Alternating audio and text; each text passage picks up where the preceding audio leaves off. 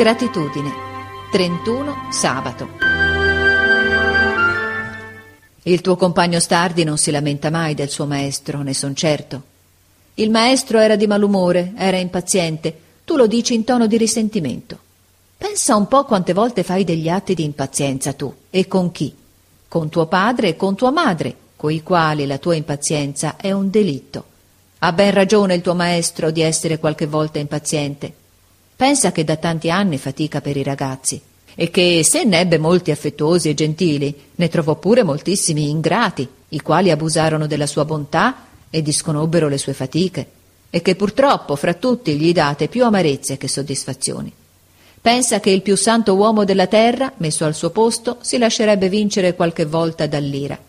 E poi, se sapessi quante volte il maestro va a far lezione malato, solo perché non ha un male grave abbastanza da farsi dispensar dalla scuola, ed è impaziente perché soffre, e gli è un grande dolore il vedere che voi altri non ve ne accorgete o ne abusate. Rispetta, ama il tuo maestro, figliuolo. Amalo perché tuo padre lo ama e lo rispetta, perché egli consacra la vita al bene di tanti ragazzi che lo dimenticheranno Amalo perché ti apre e ti illumina l'intelligenza e ti educa l'animo. Perché un giorno, quando sarai uomo, e non saremo più al mondo né io né lui, la sua immagine ti si presenterà spesso alla mente, accanto alla mia. E allora vedi, certe espressioni di dolore e di stanchezza del suo buon viso di galantuomo, alle quali ora non badi, te le ricorderai e ti faranno pena anche dopo trent'anni. E ti vergognerai, proverai tristezza di non avergli voluto bene d'esserti portato male con lui.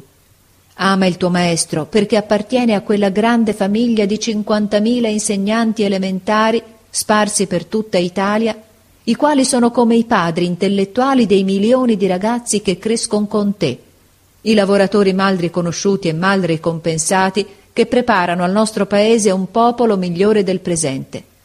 Io non son contento dell'affetto che hai per me, se non ne hai pure per tutti coloro che ti fanno del bene. E fra questi il tuo maestro è il primo, dopo i tuoi parenti. Amalo come ameresti un mio fratello. Amalo quando ti accarezza e quando ti rimprovera, quando è giusto e quando ti par che sia ingiusto.